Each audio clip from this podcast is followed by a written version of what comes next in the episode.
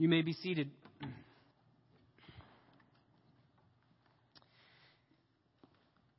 And I invite you to take your Bibles and turn with me to Philippians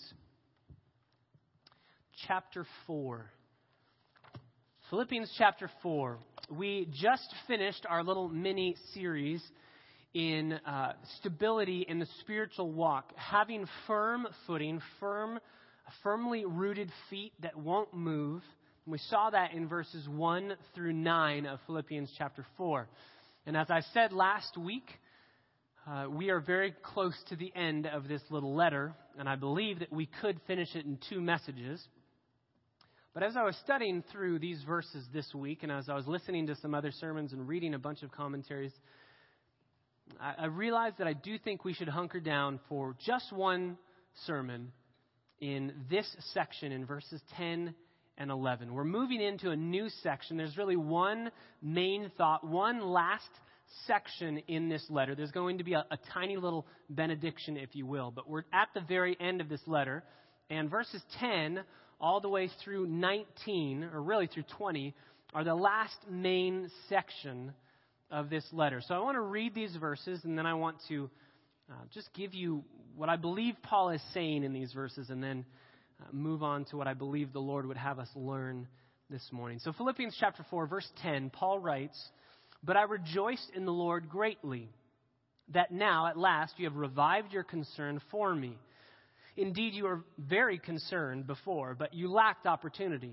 Not that I speak from want for I've learned to be content in whatever circumstances I am. I know how to get along with humble means. I also know how to live in prosperity. In any and every circumstance, I have learned the secret of being filled and going hungry, both of having abundance and suffering need. I can do all things through him who strengthens me. Nevertheless, you have done well to share with me in my affliction. You yourselves also know, Philippians, that at the first preaching of the gospel after I left Macedonia, no church shared with me in the matter of giving and receiving, but you alone. For even in Thessalonica, you sent a gift more than once for my needs. Not that I seek the gift itself, but I seek for the profit which increases to your account. But I have received everything in full and have an abundance. I am amply supplied, having received from Epaphroditus what you have sent, a fragrant aroma, an acceptable sacrifice, well pleasing to God. And my God will supply all your needs according to his riches and glory in Christ Jesus. So, now to our God and Father be the glory forever and ever. Amen. I really believe what Paul is saying here is very simply thank you. It's the end of a thank you letter here. It's the end of that thank you letter that you give to your family members after Christmas presents have been given out. Thank you so much for the gift. I've been using it. I love it. This is exactly what I wanted. That's really all he's saying here. And I, I want to, as I said in Family Bible Hour this morning, I want to be careful because if Paul were standing here and I were to ask, what would Paul think about what I think about what Paul thinks here? I want to make sure I'm getting it right. And I don't want to make a mountain out of a molehill. And I believe that if we just went into, Paul's talking about contentment and he's just giving uh, us a theology of contentment. I don't think he's doing that. We're going to go there, but I don't think he's doing that here. If I can be very specific, historically, this is what I think is happening, and, and I want to show it to you just briefly, and then we'll move on. You remember Paul was constantly, at least seven times in the New Testament, was accused, or he's at least defending himself seven times in the New Testament, of being um, pilfering the gospel for money. He was accused of preaching the gospel so that he could get money. Prosperity gospel. It's existed all the way back in the New Testament times and even before that. And Paul was accused of just being a missionary, just preaching the gospel to gain wealth. And there are several verses. I want to just give them to you. You can write them down. 1 Corinthians 9, verses 8 through 14, Paul explicitly says, My reward in preaching the gospel isn't money. It's seeing people won with the gospel, it's seeing lives transformed. I'm not doing this to gain money.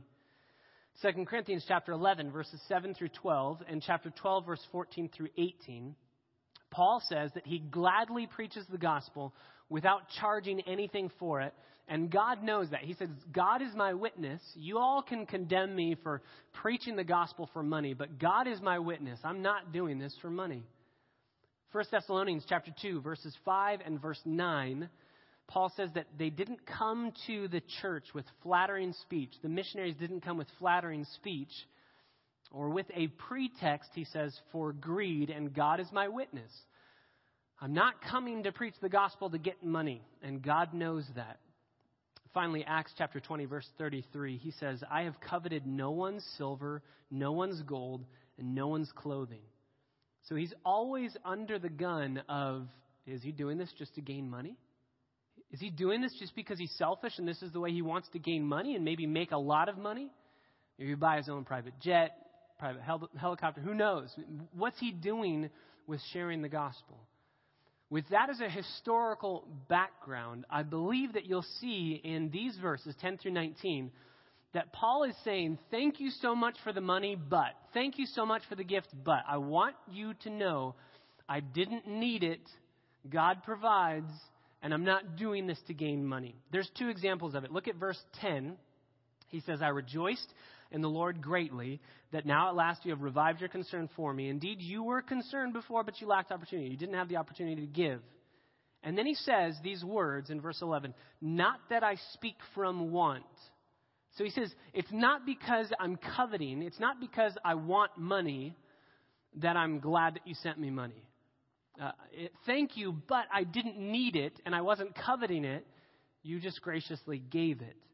So he's deflecting the criticism, if you will, that he is coveting their money. And so he says, I'm grateful for your gift, but that gratitude isn't coming from a discontentment. You're not feeding the idol of, oh, I want more, and thank you for giving me more. He's saying, thank you for being generous, but please know I'm not coveting it. I didn't need it. I'm content without it. That's his first defense. Second, drop down to verse 17.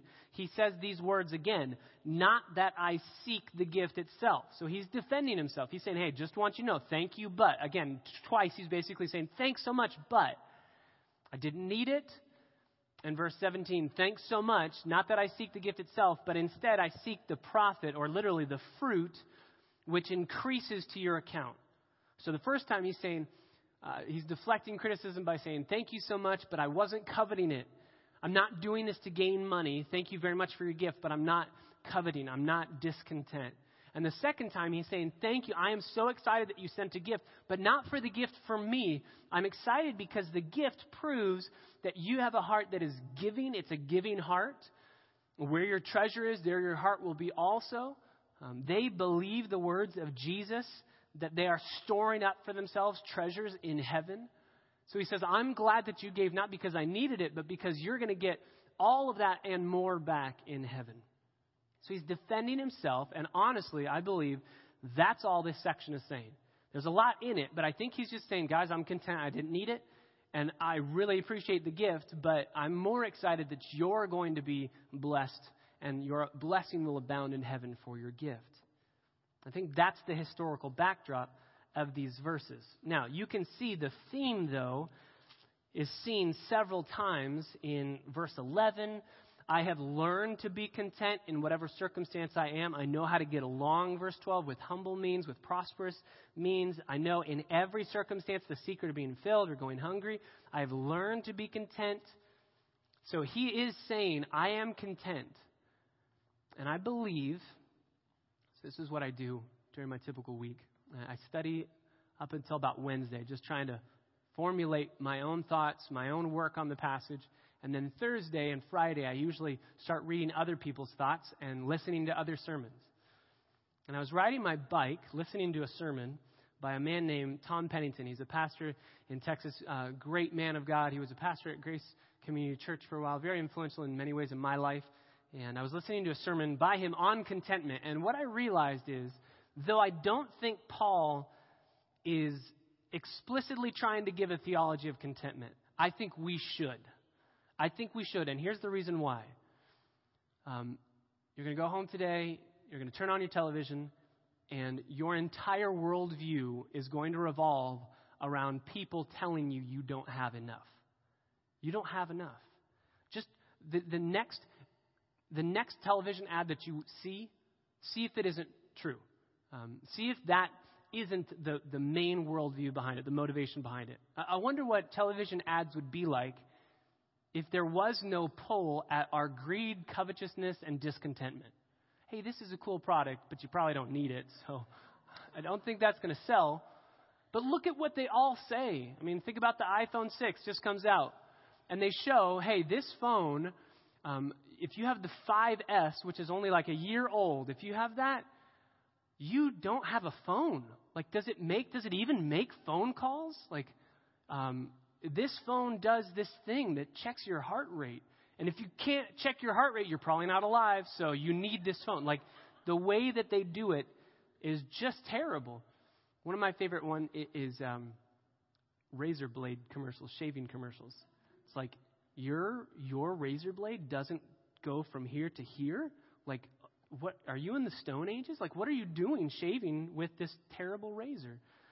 Is your TV awesome? Is it the newest, latest, greatest? The entire world revolves, at least our culture revolves around discontentment. And that's why, again, please, please hear me. I don't think that Paul is trying to give an exhaustive understanding, an exhaustive theological understanding of contentment, which is why we're going to have to do that. Because he's just saying, don't worry, I'm content. So, my question for us this morning, I think you have it in your bulletin, is where does discontentment come from? If you want to know what a thing is defined as in the Bible, contentment, if we want to know what that is, one of the best ways we can figure out what something is is by looking at what it isn't.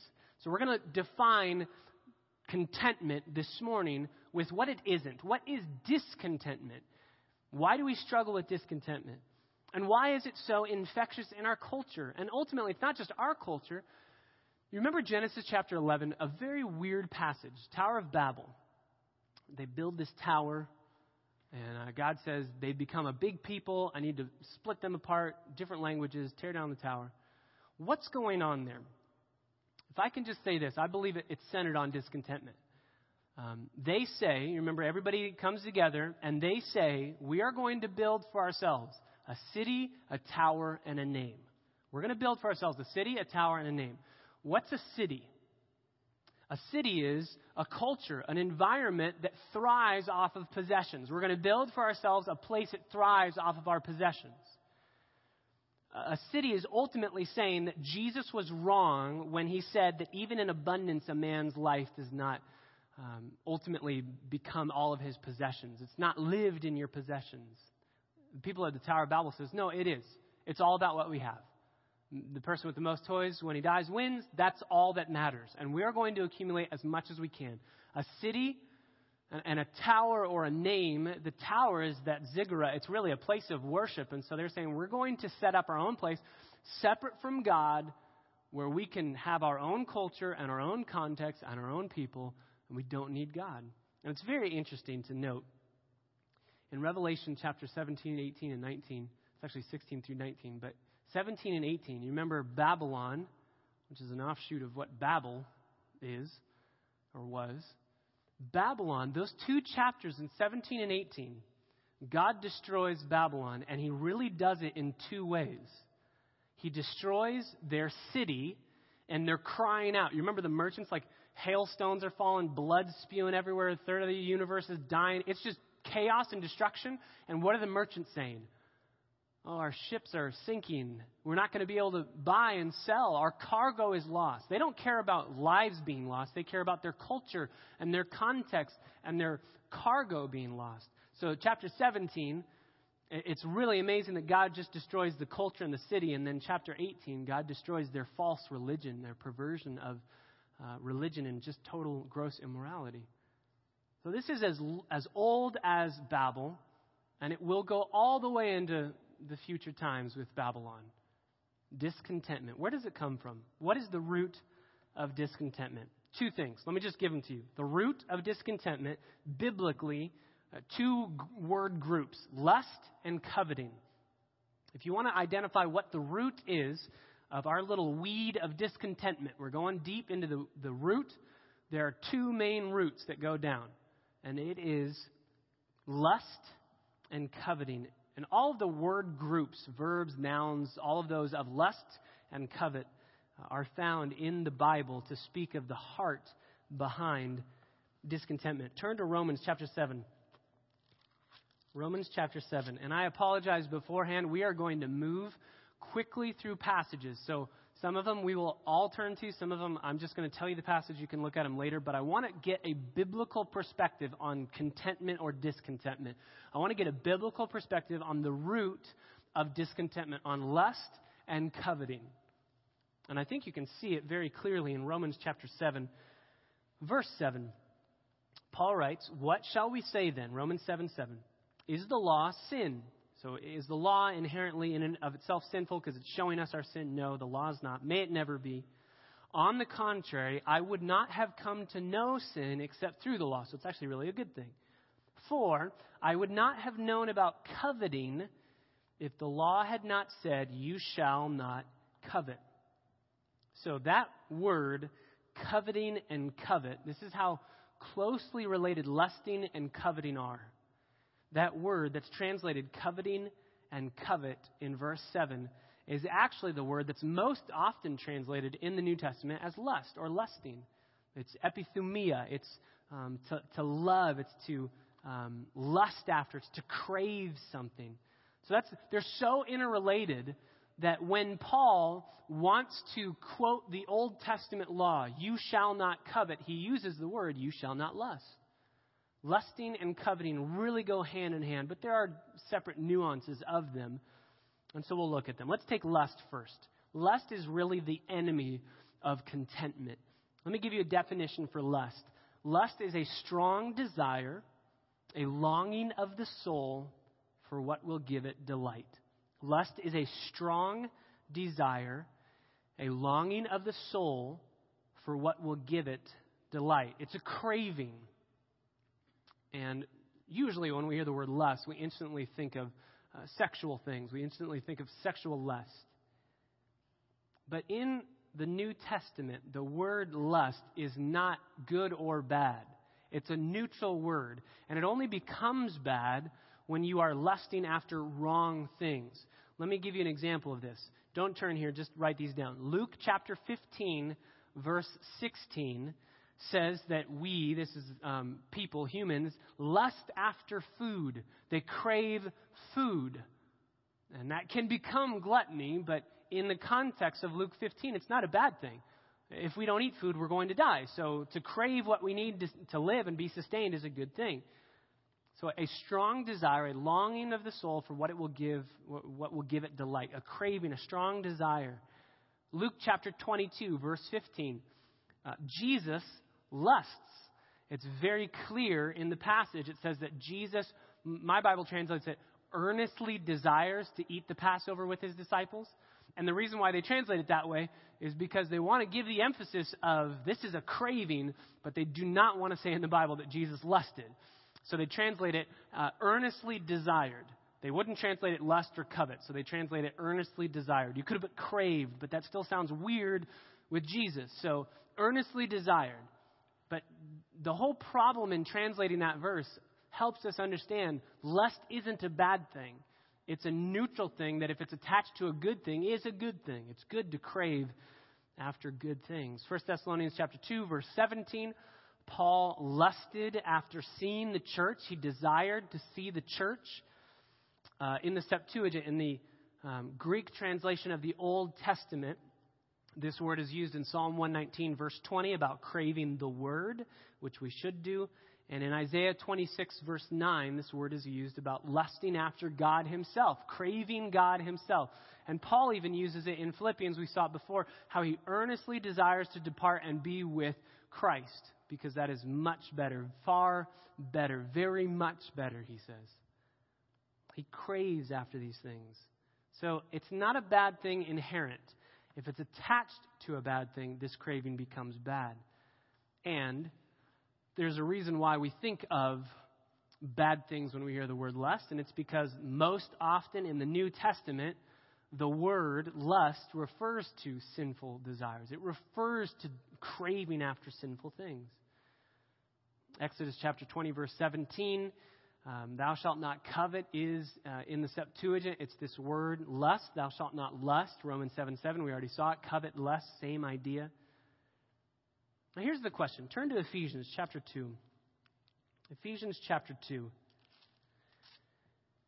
What does it mean, ultimately, at the core of your being, what does it mean to be lost, to be unsaved, to be unregenerate? If somebody were to ask you that, what would your answer be? What does it mean to be lost? What does it mean to be somebody who is unsaved? Ephesians chapter 2, verse 1, Paul tells us ultimately what the foundational aspect of a lost, unregenerate person is. Verse 1 You were dead in your trespasses and sins, in which you formerly walked, according to the course of this world, according to the prince of the power of the air of the Spirit that is now working in the sons of disobedience. So he's clearly talking about non believers. And he says this, verse 3 Among them we too all formerly lived in the lusts of our flesh, indulging the desires of the flesh and of the mind, and were by nature children of wrath, even as the rest.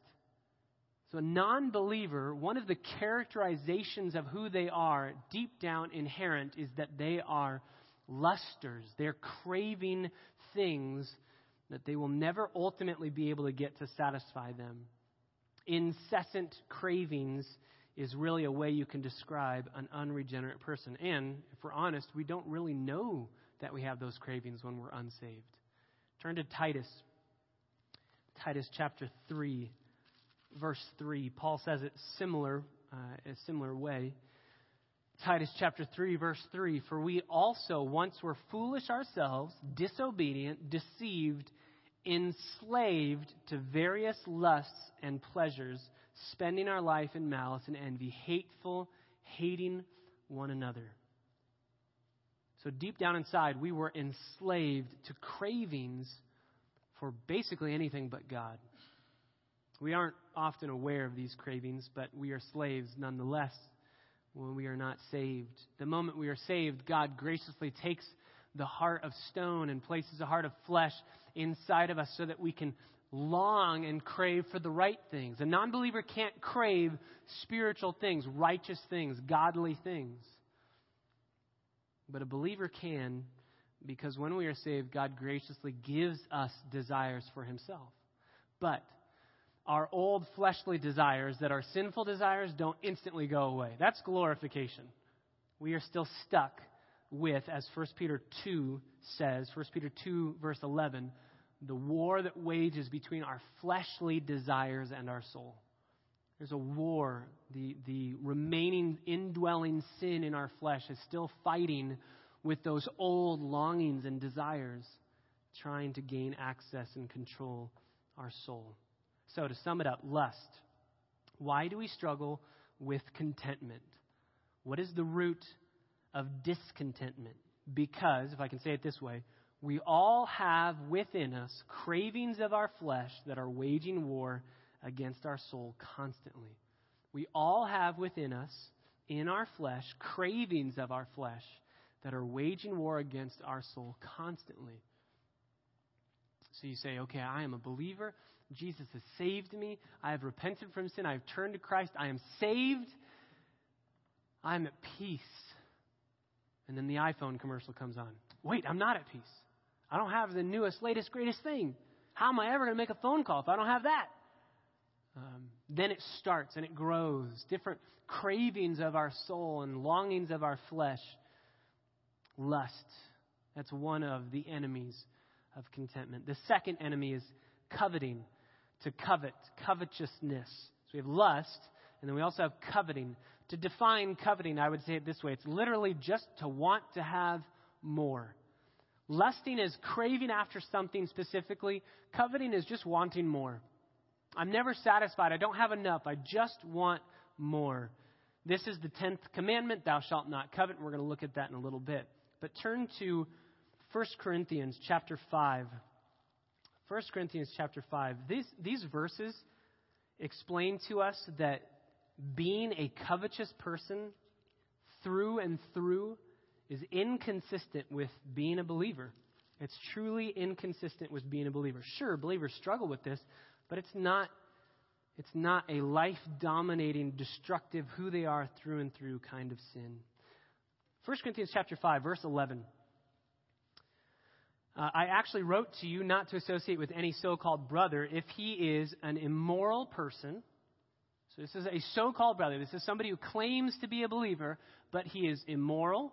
That's what he's characterized by. Or he's covetous.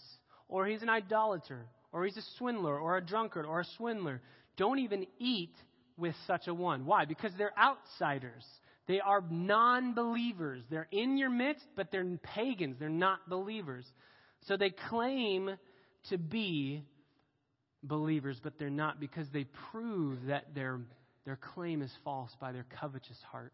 Their covetous heart. Turn back to Ephesians uh, chapter 5.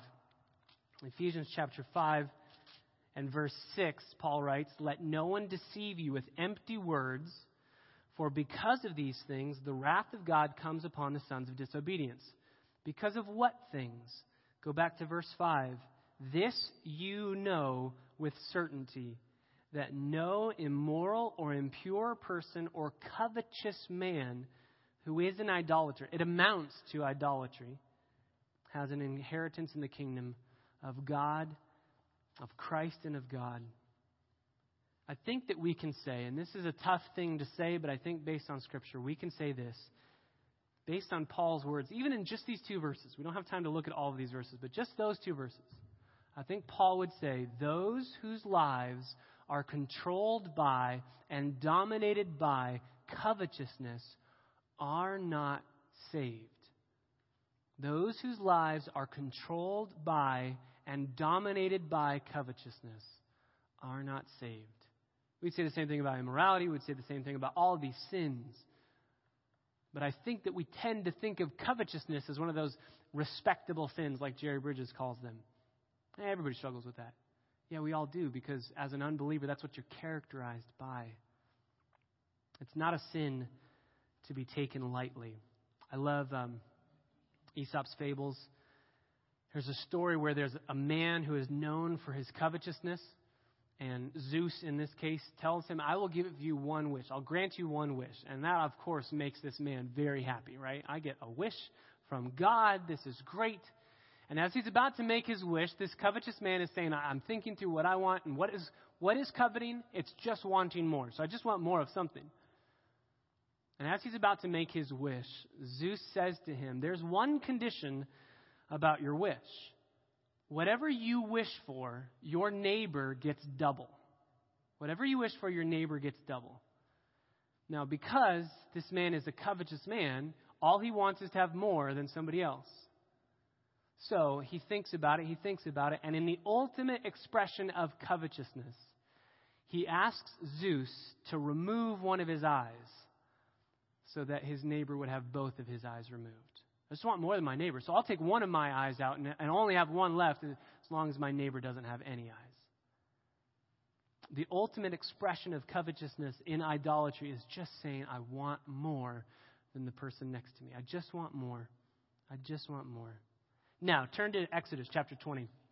Because as we think about coveting, the question is, what do we typically covet? And I believe God knew what we covet, so he says, these are the things you should be careful not to covet. Exodus chapter 20. And drop down to verse 17. So this is the last command, and it's really the bookend uh, of the Ten Commandments. You have don't have any other gods, and then don't covet, which is don't make anything into a God that you say, this is what I want. Uh, commercialism, um, materialism, this is what I want to be my God. But look at what God says. You shall, this is Exodus chapter 20, verse 17, you shall not covet your neighbor's house. Literally, it's your neighbor's household. Everything that your neighbor has. And so he kind of goes into that your neighbor's wife, your neighbor, neighbor's male servant or female servant, his ox, his donkey, or anything. Here's an umbrella statement anything that belongs to your neighbor. So don't covet your neighbor's house, your neighbor's property, your neighbor's land, your neighbor's things. Um, and everybody we know is your neighbor, right? Every, that's what Jesus says uh, in his famous parable. Everybody is your neighbor, the Good Samaritan. Everybody around you is your neighbor. Take care of them, no matter if they're your enemy, if they're your friend, they're your neighbor. So we could say, don't covet anyone else's household. Anything that they have in their house, don't covet their spouse. And I would say it this way obviously, don't covet their spouse in a sexual way, obviously. But I think that there's so much more there that we can struggle with coveting. Um, maybe you come to church. Uh, maybe your husband is not incredibly affectionate or respectful or caring or compassionate to you. But you see other husbands caring and compassionate and affectionate toward their wives here at church, and you covet that kind of affection and that kind of love. Maybe you see on the, on the other side, maybe you see a, a wife who is totally submissive and encouraging and just absolutely champion the husband, and, and your wife doesn't do that, and so you covet, oh, I wish I had something better. I wish I had something more. Don't covet your neighbor's wife. Don't covet their spouse. Don't covet any attributes about their spouse, saying, Oh, I wish I had. I don't have enough. Don't covet male servants or female servants. Don't covet jobs or fame or prestige or prominence or status. Maybe you say, I only have one servant they have a thousand. Don't covet them. Don't covet their donkey or their ox. This could be your livelihood, your job. Maybe somebody else has a better job than you and you covet their job. It could also be your transportation. Don't covet somebody else's BMW because your donkey's really bad. Don't do that. And then, just in case, and I think that list is helpful to think through okay, there are things that we tend to covet, which is why God says, don't covet these things.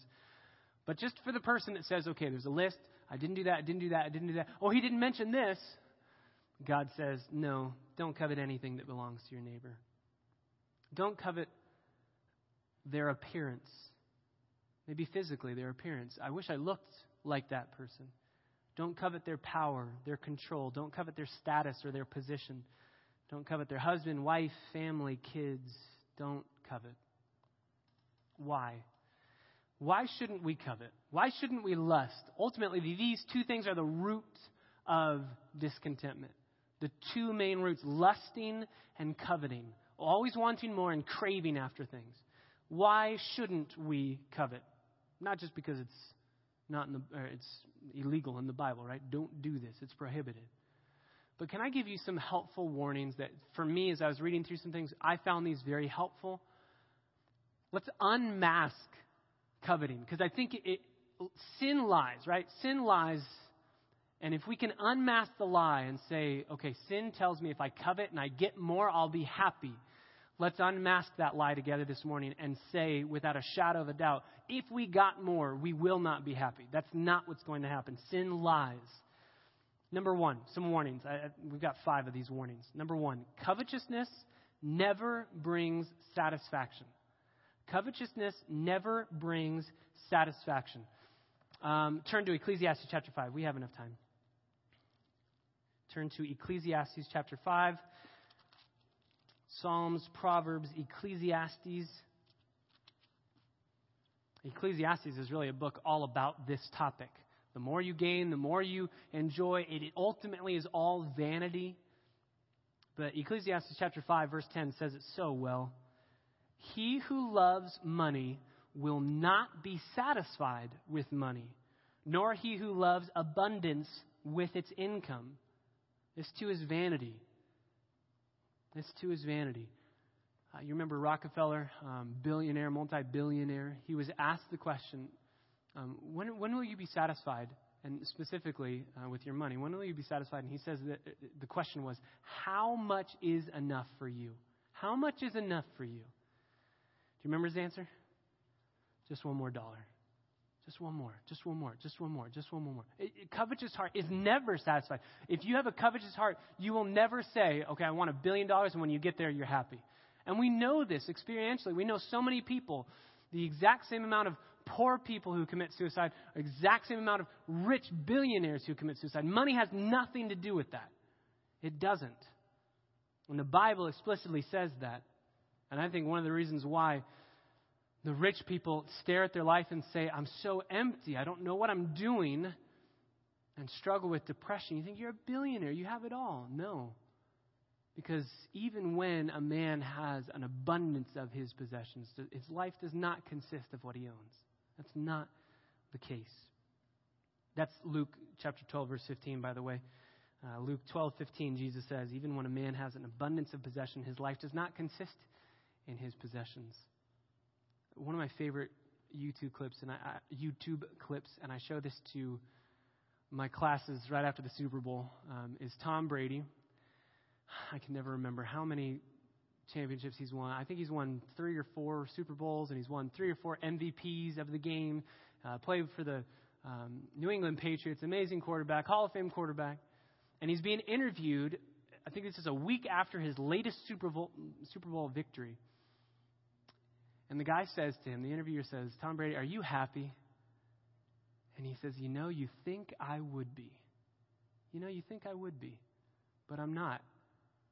And the interviewer says, Well, what will bring the happiness? What will ultimately satisfy you? And he says, When I find out, I'll let you know. When I find out, I'll let you know. I mean, the highest achievement that you could get. And he says, Everything that I'm striving for isn't satisfying me.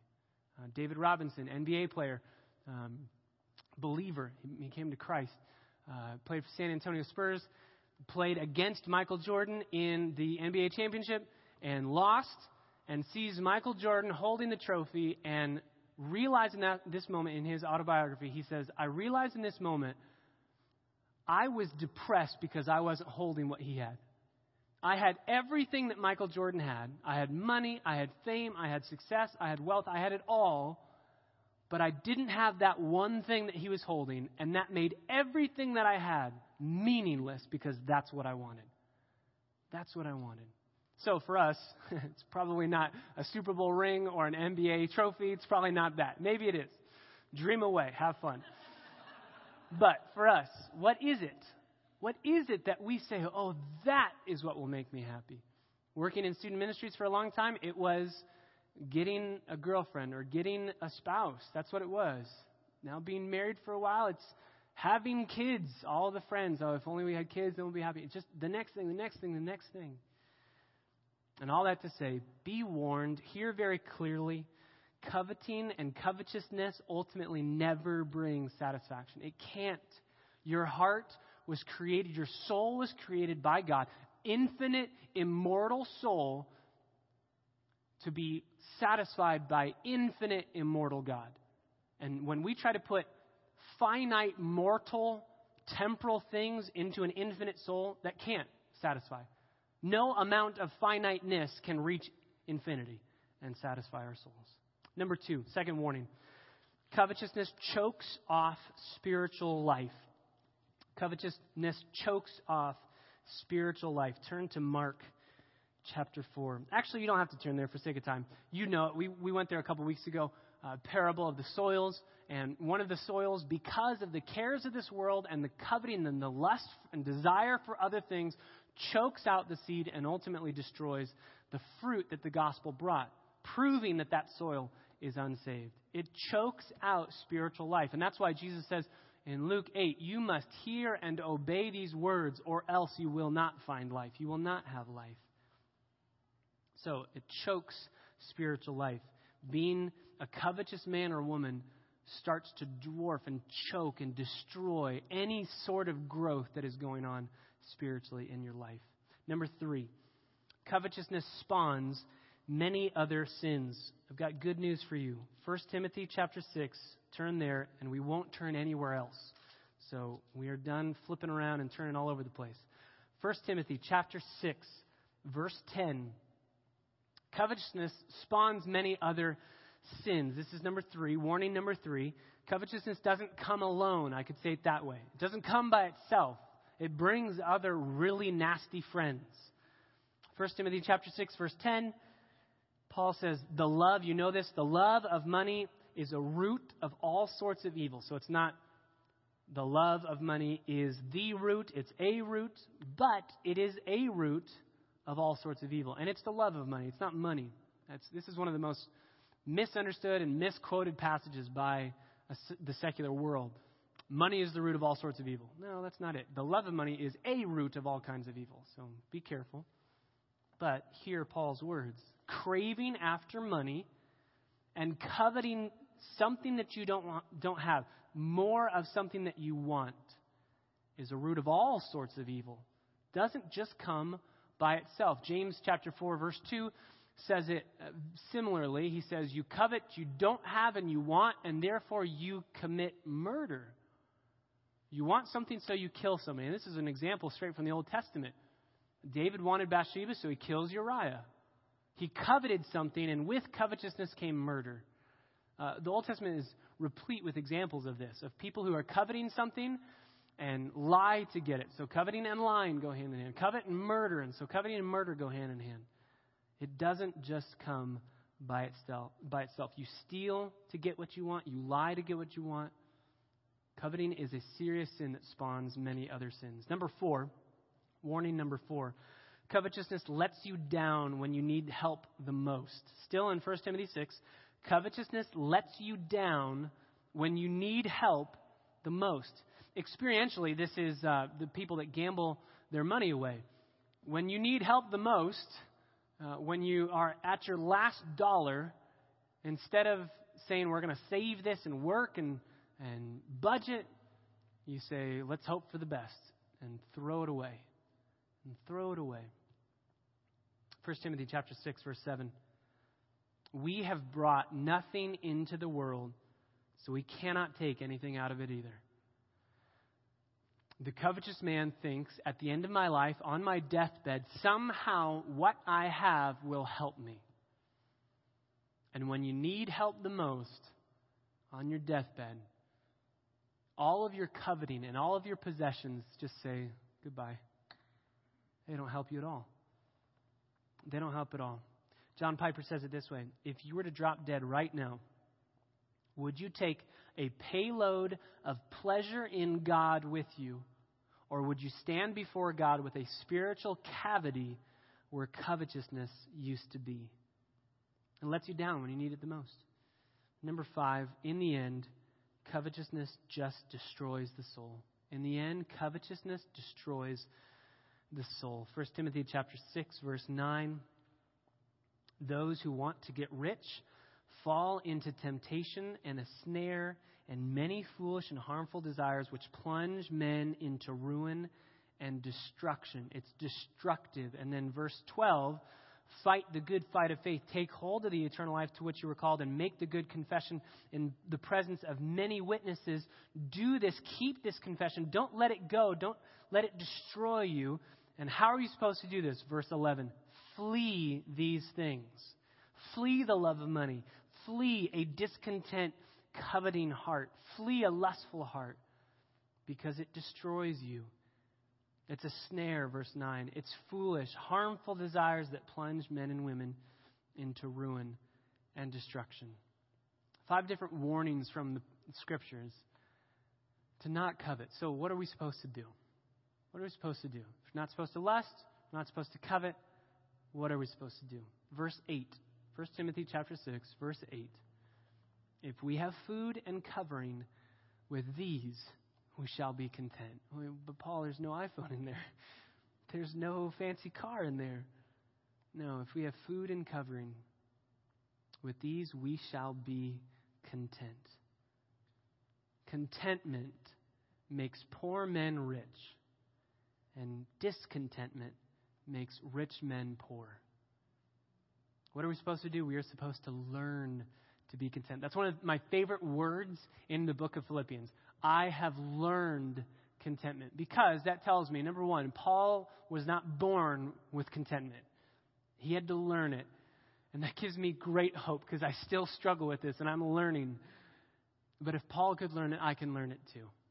If a fallen human like Paul, a sinner saved by grace like Paul, can learn it, you and I can learn it too. Ultimately, to be covetous is to be dissatisfied with what God has given to us. Ultimately, it's saying, God, what you have given me is not enough. And even more ultimate, I guess, God, you're not enough. You're not enough. We could say it this way coveting is craving something, putting these two together, lusting and coveting. Covetousness is craving something so much that you lose your contentment in God. Covetousness is craving something so much that God doesn't satisfy you anymore. And you say, I'm not content with this. I don't want God anymore. And you start looking to other things to satisfy you. What's the opposite of covetousness? It's contentment. What's the opposite of discontentment and lusting and covetousness? It's contentment. And specifically, it's contentment in God. And that's where we're going to go next week in Philippians chapter 4. So, a, a brief, not exhaustive, but hopefully biblical as we're looking at the whole of the Old Testament, New Testament, different passages. What is the root of discontentment? It's lust, it's craving, and it's coveting. It's just wanting more. And if we can fight those two things and then fight for contentment and satisfaction in God, with food, with clothing, we will be content. And us poor people with contentment will be the richest people in the world. Father, we thank you for sending your Son. We thank you that He and He alone is our satisfaction. And so we pray, even now through song, we pray that He would be our vision. That nothing else in this world, save God and God alone, would be our best thought, our highest thought, our satisfaction, our greatest longing. May we crave Him. May we have a holy discontentment because we don't have enough of Him and we seek Him every day in His Word. God, we want you. We want you. Be our wisdom. We don't need riches. We don't need man's empty praise. You and you alone are our inheritance, now and forever. Be first in our heart, our King and our treasure.